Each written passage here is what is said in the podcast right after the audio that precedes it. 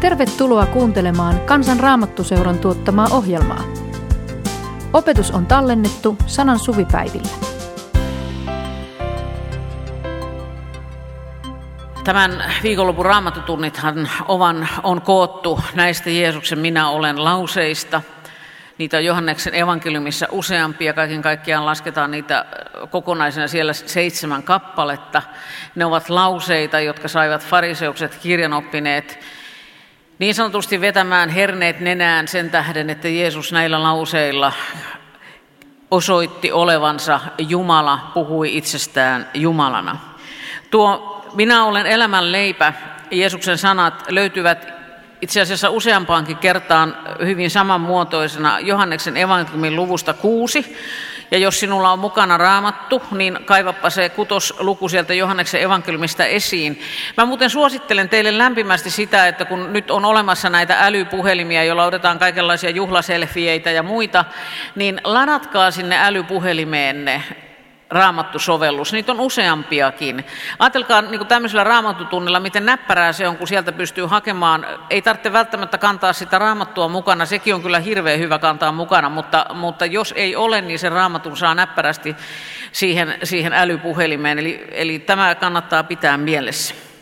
Johanneksen evankeliumin luvussa kuusi lähdetään liikkeelle siitä tutusta kertomuksesta, miten Jeesus ruokkii ihmisiä 5000 miestä, näin Johannes kertoo, ja siellä on sitten vähän väkeä enemmänkin, niin miten hän ruokkii heidät viidellä leivällä ja kahdella kalalla.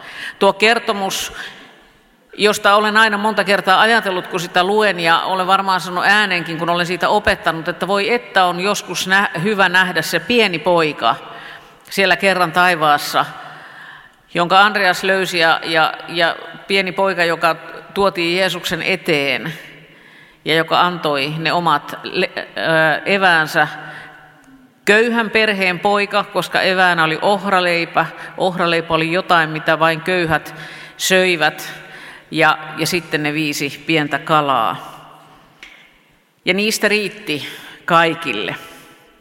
Ja tämä tarina jatkuu sitten sen jälkeen, nämä tapahtumat kulkee sillä tavalla, että että ihmiset innostu tästä ihmeestä, näin kerrotaan, että, että he innostu tästä näin, että he sanoivat, sanoivat ja 14 siellä, tämä on todella se profeetta, jonka oli määrä tulla maailmaan.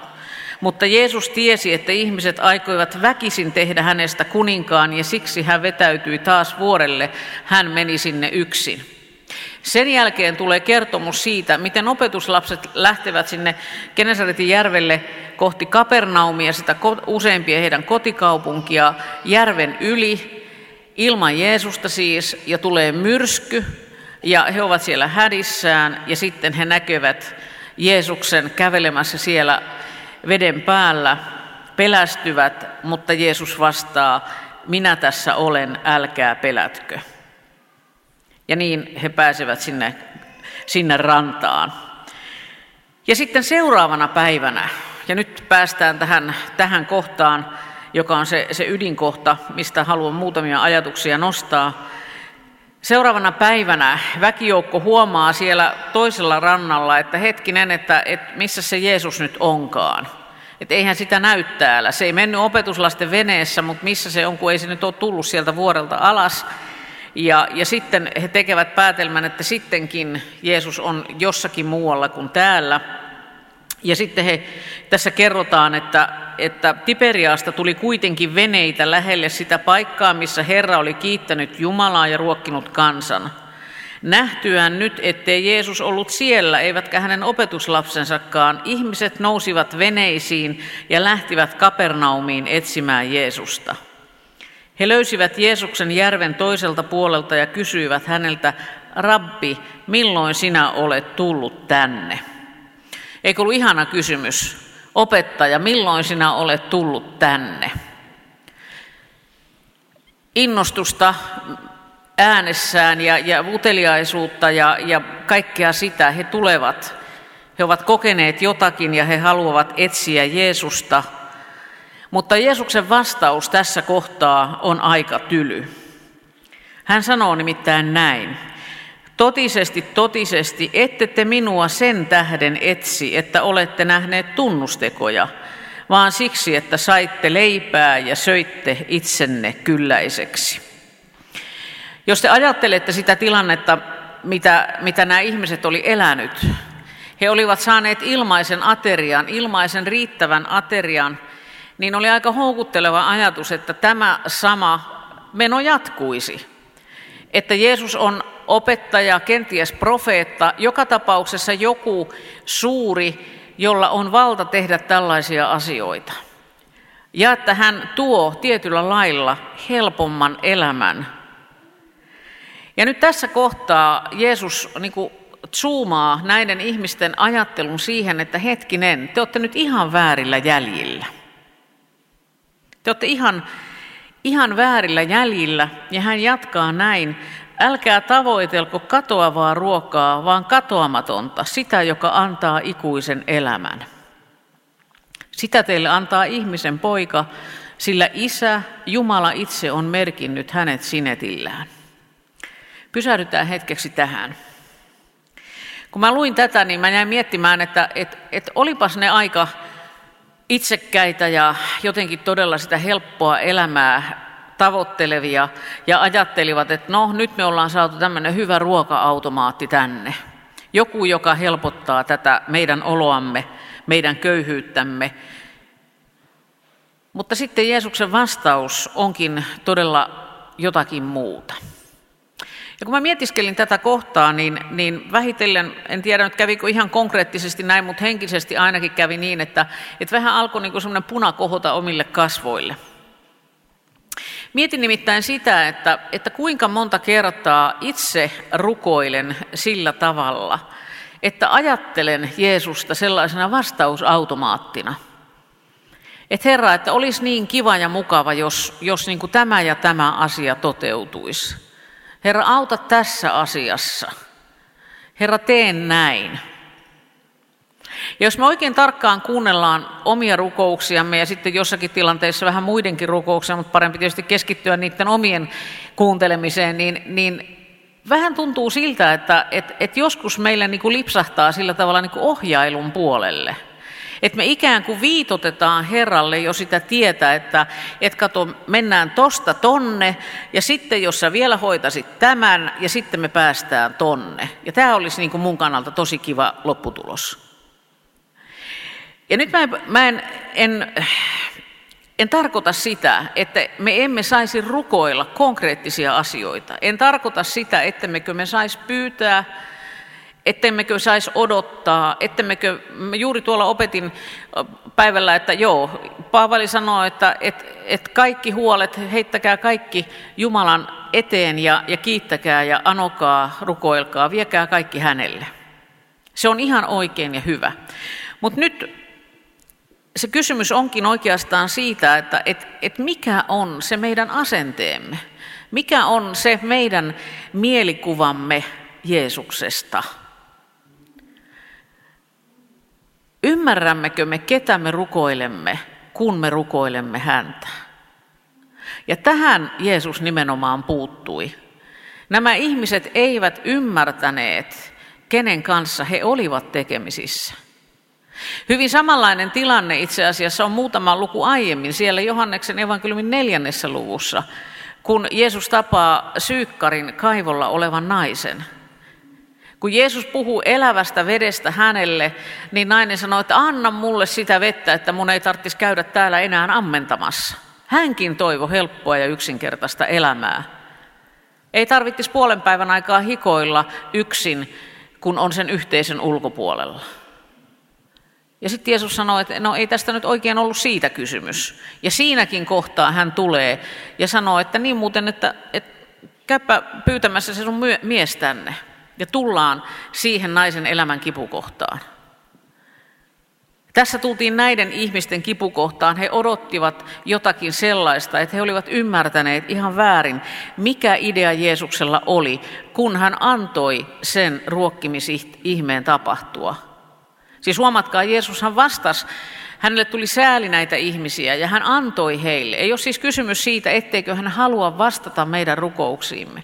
Mutta itse ajattelen, että ainakin minulle kävi niin, että tämä kohta asettaa minun kasvojeni eteen peilin joka, jonka, joka niin kysyy minulta, että, että mihin minä tarvitsen Jeesusta. Mihin minä häntä tarvitsen ja kuka hän on. Kenet minä näen, kun minä katson raamatussa tätäkin kertomusta. Näenkö minä jonkun vastausautomaatin vai näenkö minä Jumalan pojan, pyhän Jumalan pojan, joka on tullut ratkaisemaan sen kaikista suurimman ongelman, joka minulla on. Sen, että minulla ei omasta voimastani ole yhteyttä Jumalan kanssa. Anna ilon kuulua. Tue toimintaamme kansanraamattuseura.fi kautta lahjoita.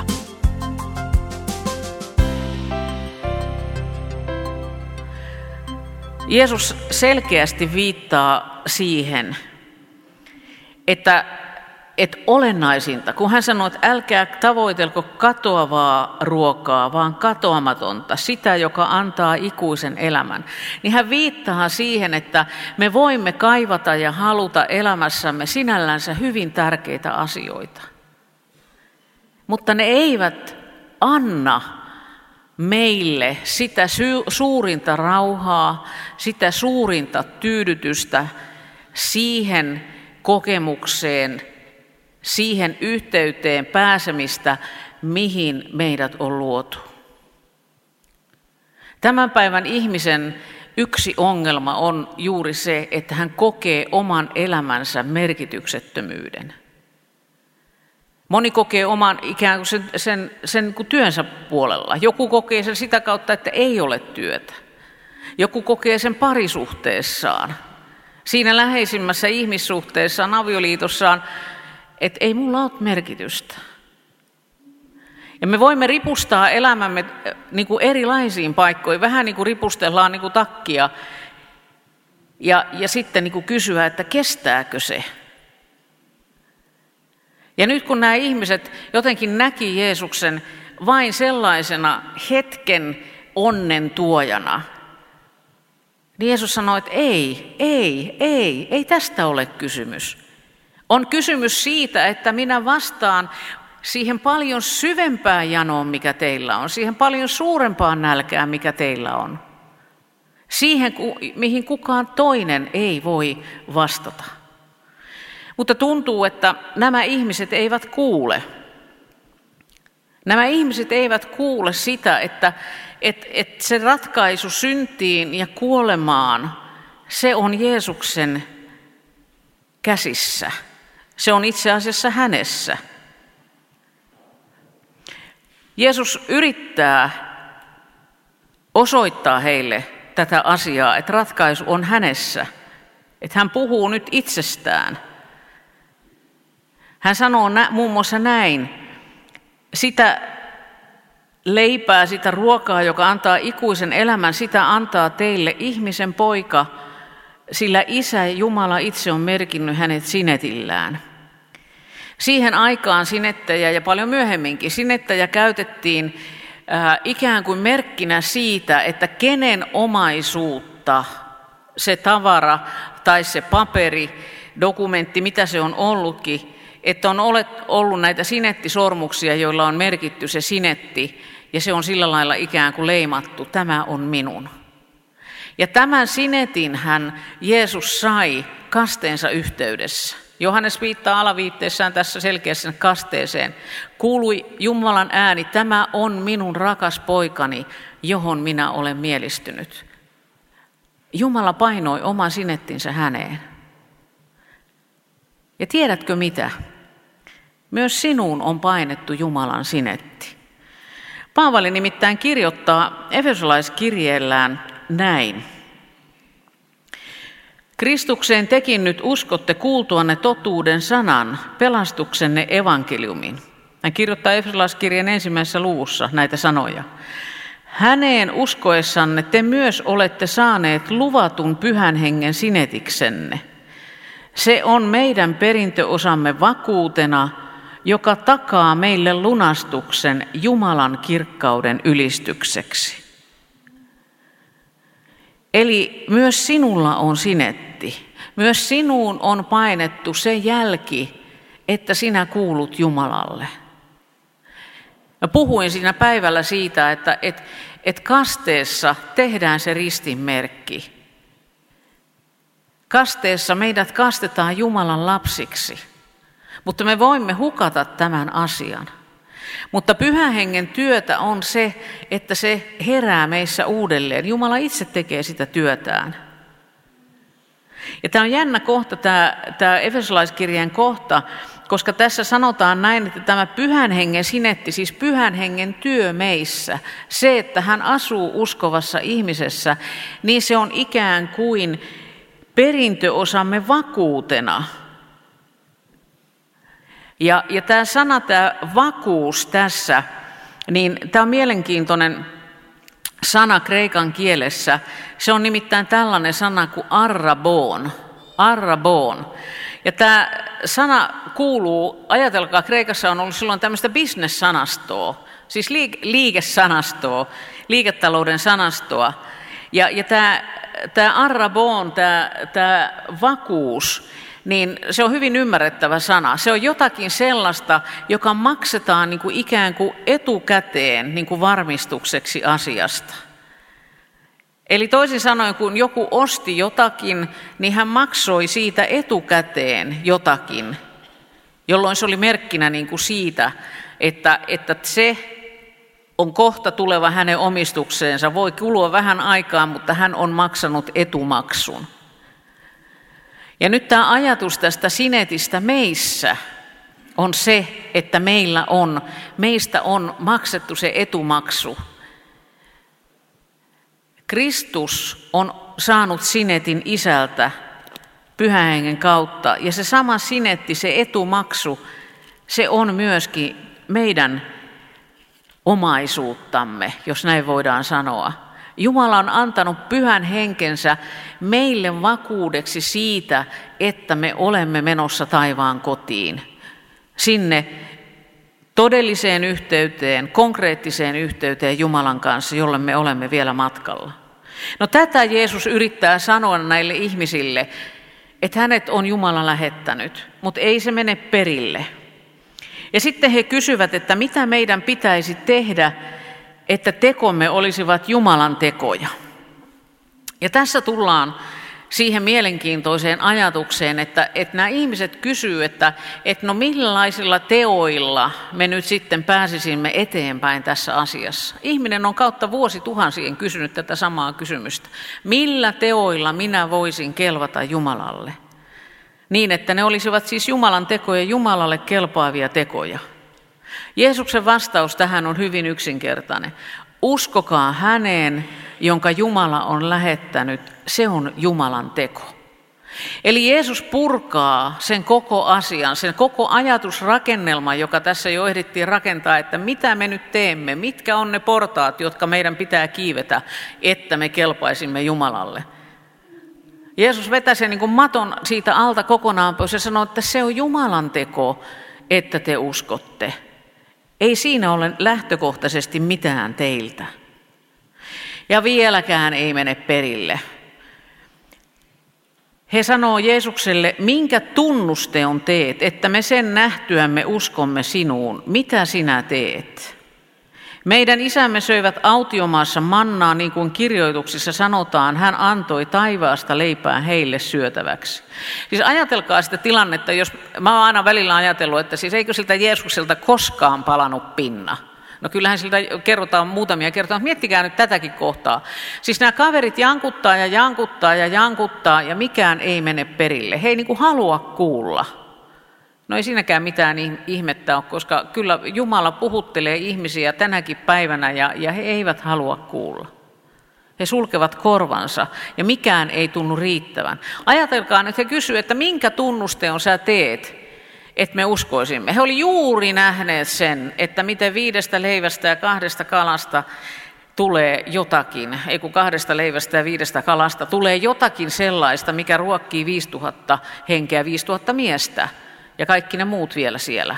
Ja sitten he kysyivät, että lisää, lisää, näytä, näytä kuka sä olet. Ja sitten he vetoaa vielä siihen, että joo, että Mooses, Mooses teki meille mannaa. Mooses tarjosi meille mannaa. Ootko sä suurempi kuin Mooses? Ja tähän kysymykseen, joka meitä ehkä hämmästyttää, niin liittyy se ajatus siitä, että, että juutalaisuuteen kuului se ajatus, että kun Mooses oli antanut mannaa siellä erämaassa, niin se Messias, joka kerran tulee, niin hän alkaa uudelleen tarjota niin kuin mannaa. Eli se, siitä mannan antamisesta, uudelleen mannan antamisesta tunnistetaan se Messias. Ja niinpä he ajatteleekin, ne ihmiset, että no kun Jeesus antoi sitä ihan sitä tavallista leipää, sitä semmoista työtävää leipää, sitä ohraleipää, niin, niin e, ei se niinku kelpaa, se ei riitä, eihän se ollut juttu eikä mikään. No eihän se nyt ollut juttu eikä mikään, joo, jos mietitään, että mitä siinä tapahtuu. Eli se ei riittänyt heille, koska he odotti sitä mannaa.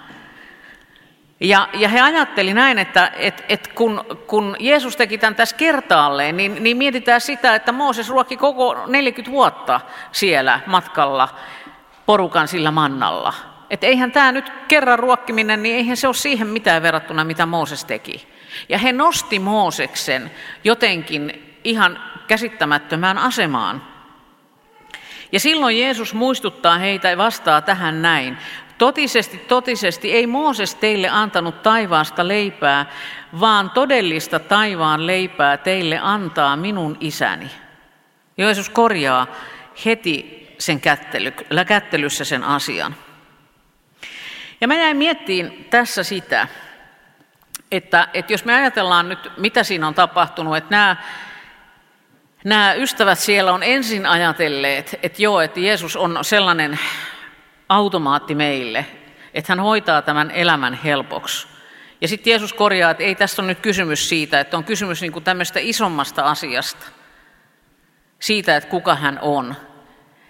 Niin sitten he ottaakin rinnalle Mooseksen. Ja mä ajattelen, että, että mulle nousi mieleen tätä miettiessä se, että, että miten usein meille käykään niin kuin se, että, että meille tulee tarvetta näyttää se hengellinen osaamisemme ja hurskautemme jotenkin toisille ihmisille. Sitähän nämä tässä tekivät. He osoittivat Jeesukselle, että, että, että he tuntee Mooseksen ja he tuntee niin kuin tämän koko systeemin ja että, että nyt sun pitäisi näyttää, että oletko sä tässä asialla.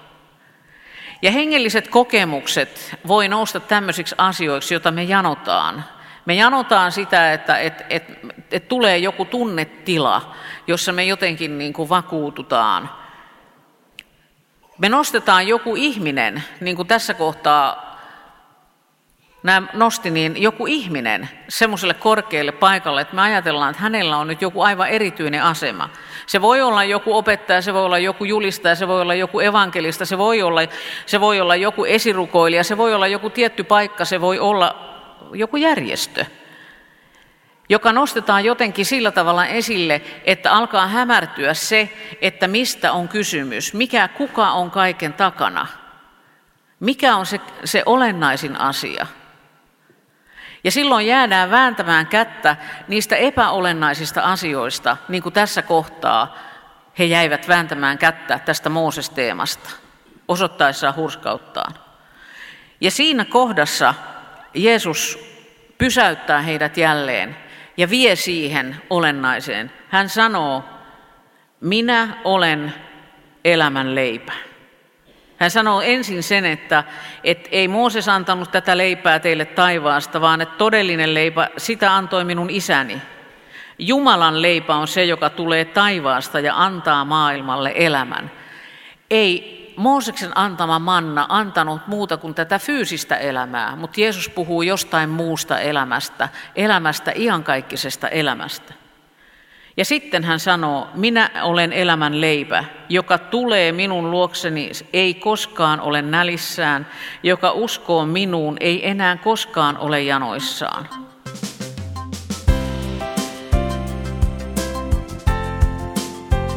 Anna ilon kuulua. Tue toimintaamme kansanraamattuseura.fi kautta lahjoita. Eli siis elämän leipä.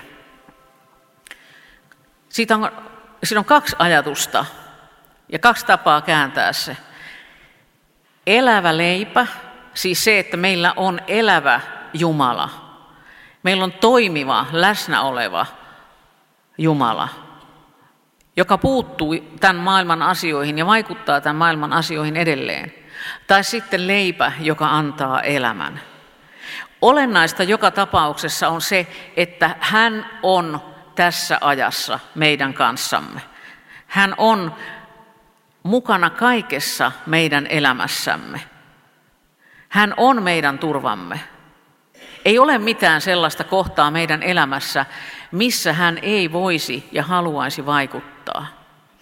Mä olen lueskellut, en ole päässyt vielä loppuun, mutta mä olen lueskellut tämmöistä kirjaa. Max Lucado, amerikkalainen aika kuuluisakin kirjailija, joka on kirjoittanut monia kirjoja. Hänellä on aika eh, niin kuin helppo ja mukava tapa kirjoittaa mutta hän kirjoittaa syvällisiä asioita. Hän kertoo tässä kirjassaan, kyllä tästä selvitään. Hän käy läpi Joosefin elämäntarinaa, niitä Joosefin elämän vaikeuksia, sitä Joosefin omaa typeröintiä ja niitä hankalia tilanteita, milloin oltiin kaivossa ja milloin oltiin Potifarin talossa vaikeuksissa Potifarin vaimon kanssa ja, ja niin edelleen ja niin edelleen. Ja sitä, sitä tarinaa siitä, että miten Jumala on läsnä Joosefin elämässä kaikissa elämän käänteissä. Ja se ajatus siitä, että, että Jumalalla on suunnitelma sinusta. Ja nyt mä sanon tämän, ota tämä vakavasti. Jos et mitään muuta näiltä päiviltä muista, niin muista tämä, että Jumalalla on suunnitelma sinun elämääsi varten. Hänellä on suunnitelma sinusta. Ja hän haluaa olla mukana sinun elämässäsi. Hän haluaa olla mukana. Ja nyt mä pysäytän tämän hetkeksi siihen kysymykseen, mä haluan, että, että, että me pyhäsäydytään yhdeksi pieneksi hetkeksi siihen, että mieti elämääsi tällä hetkellä. Mihin asiaan elämässäsi sinä tarvitset nyt hänen läsnäoloaan? Mikä on se sinun kaivosi, jos ajatellaan sitä Joosefia? Mikä on se sinun kaivosi? Mikä on se sinun vaikea asiasi, jos sä näet, että tässä kohdassa, tällä elämän alueella, minä tarvitsen ihan erityisesti Jumalan läsnäoloa? Mikä on se sun elämäs nälkä tällä hetkellä? se kipeä kaipaus. Ja nyt me tehdään niin, että mä olen vähän aikaa hiljaa. Ja sitten mä johdatan meidät rukoukseen, mutta, mutta mieti, mikä on se, tai mitkä asiat ovat niitä vaikeita. Jeesus, sinä tunnet ja tiedät tämän asian, nämä asiat meidän elämässämme. Herra, kosketa. Tule vierelle. Näytä, että sinä olet se kaikki. Sinä olet se elämän leipä. Sinussa on kaikki, mitä me tarvitsemme. Kiitos, että kuulet. Amen. Kun Jeesus sanoo olevansa elämän leipä, niin hän jatkaa näin. Kuuntele tarkkaan. Joka tulee minun luokseni, ei koskaan ole nälissään, ja joka uskoo minuun, ei enää koskaan ole janoissaan. Kaikki ne, jotka isä minulle antaa, tulevat minun luokseni, ja sitä, joka minun luokseni tulee, minä en aja pois. Mä sanoin tuolla päivällä, kun mä pidin raamatuopetusta, että, että mun oli vaikea valita, kun sinne piti valita sellainen elämän tärkeä raamatun kohta. Mulla on niitä kolme. Yksi on tämä Paavalin Filippiläiskirjan kohta, josta mä opetin siellä, joka alkaa iloitkaa aina Herrassa, vieläkin minä sanon iloitkaa. Toinen kohta on tuhlaajapoika vertauksen kertomuksen kohta, jossa kerrotaan, Jeesus kertoo, miten isä juoksee poikaa vastaan ja sulkee hänet syliinsä. Ja kolmas mun elämäni tärkeä raamatun kohta on tämä. Sitä, joka luokseni tulee, minä en aja pois. Siinä edellisessä käännöksessä, jota mä elämäni ensimmäisiä raamatun kohtia kun luin, niin se oli se edellinen käännös, niin siinä sanotaan sitä, joka minun luokseni tulee, minun tyköni tulee, minä en heitä ulos. Ystävä, tänään se, että Jeesus on sinun elämän leipäsi, että hän on sinun kaikkesi, niin siihen sisältyy se asia, että sellaisena kuin sinä olet, niin sinä saat tänään tulla ehtoollispöytään. Tämän hetken jälkeen alkaa kohta ehtoollisen vietto. Ja sinä saat olla täysin vakuuttunut siitä, että sinua ei heitetä pois. Kristus haluaa tulla ja tarjota itsensä leivässä ja viinissä. Sinä et ole mahdoton, kun hän katsoo sinua, vaan sinä olet hänelle äärimmäisen rakas. Ja se leipä ja viini on myös osa sitä, että hän on sinun elämän leipäsi. Hän on se, joka kaikessa, siinä sinun elämäsi 360 asteessa, siis kaikessa, mitä sinun elämässäsi on, haluaa olla sinun kanssasi. Ja hän itse vakuuttaa sen tänäänkin meille konkreettisesti ollen läsnä ehtoollisessa. Siksi ystävä, älä missään tapauksessa jätä käyttämättä tänään sitä mahdollisuutta, että olet mukana ehtoollisella. Ainoastaan jos on tulipalokiire johonkin, niin voit sen, sen tehdä. Mutta mä ajattelen, että se on niin konkreettinen osoitus siitä, että hän, hänessä meillä on kaikki. Hänessä meillä on kaikki tähän elämään. Hänessä meillä on kaikki iankaikkiseen elämään. Jokainen ehtoollinen muistuttaa meille siitä, siitä, että hän on elämän leipä nyt ja hän on elämän leipä iankaikkisesti. Amen.